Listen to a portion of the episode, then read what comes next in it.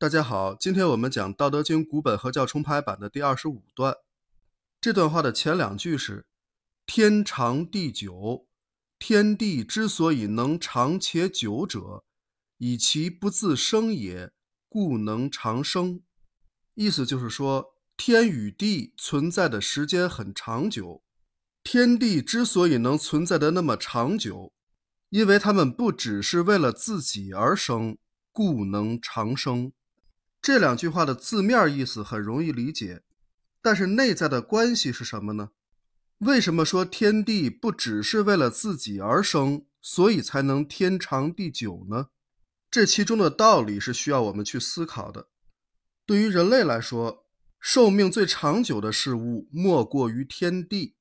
虽然说天地不是永恒的存在，但是相对于人类来说，已经存在得很长久了。按照科学的计算，地球已经存在了四十五亿年了，银河系已经存在一百三十多亿年了。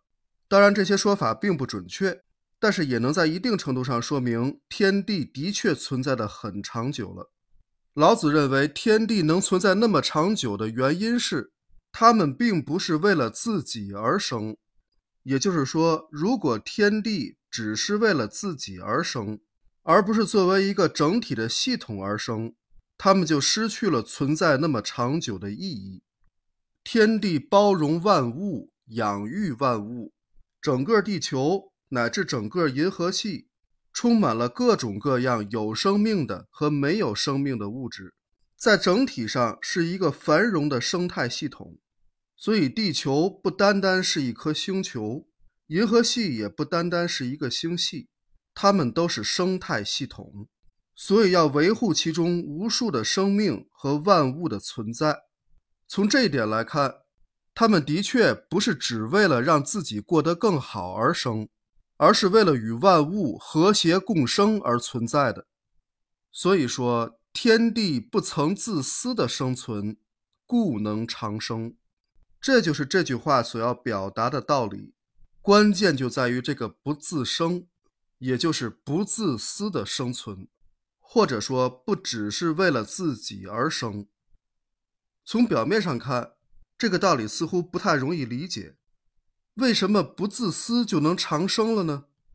其实这句话的深层含义是：只有为了整体而作为，才能获得更大的益处。所以不自私才能保持长久。具体来讲，就是说，只为了小我而为。表面上小我能得到利益，但是由于损公肥私，大我的利益就会因此而受损。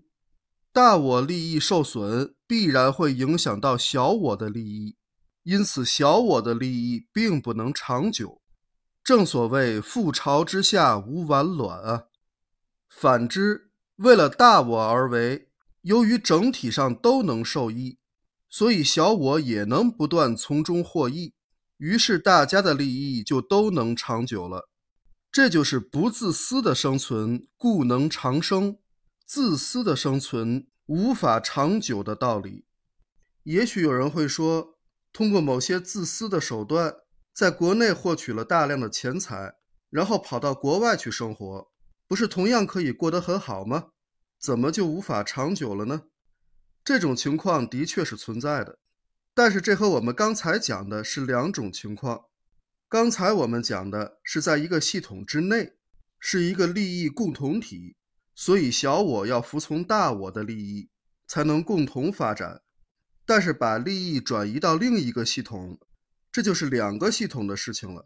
从一个系统中获取的不正当的利益，到另一个系统中去享受，这是损害了前者，而充实了后者。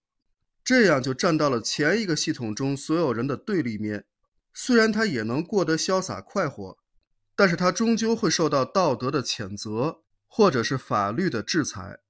要知道，天网恢恢，疏而不失啊！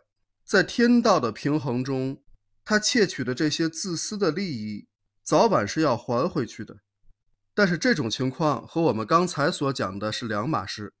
我们讲的是在一个系统之内。不自生，故能长生。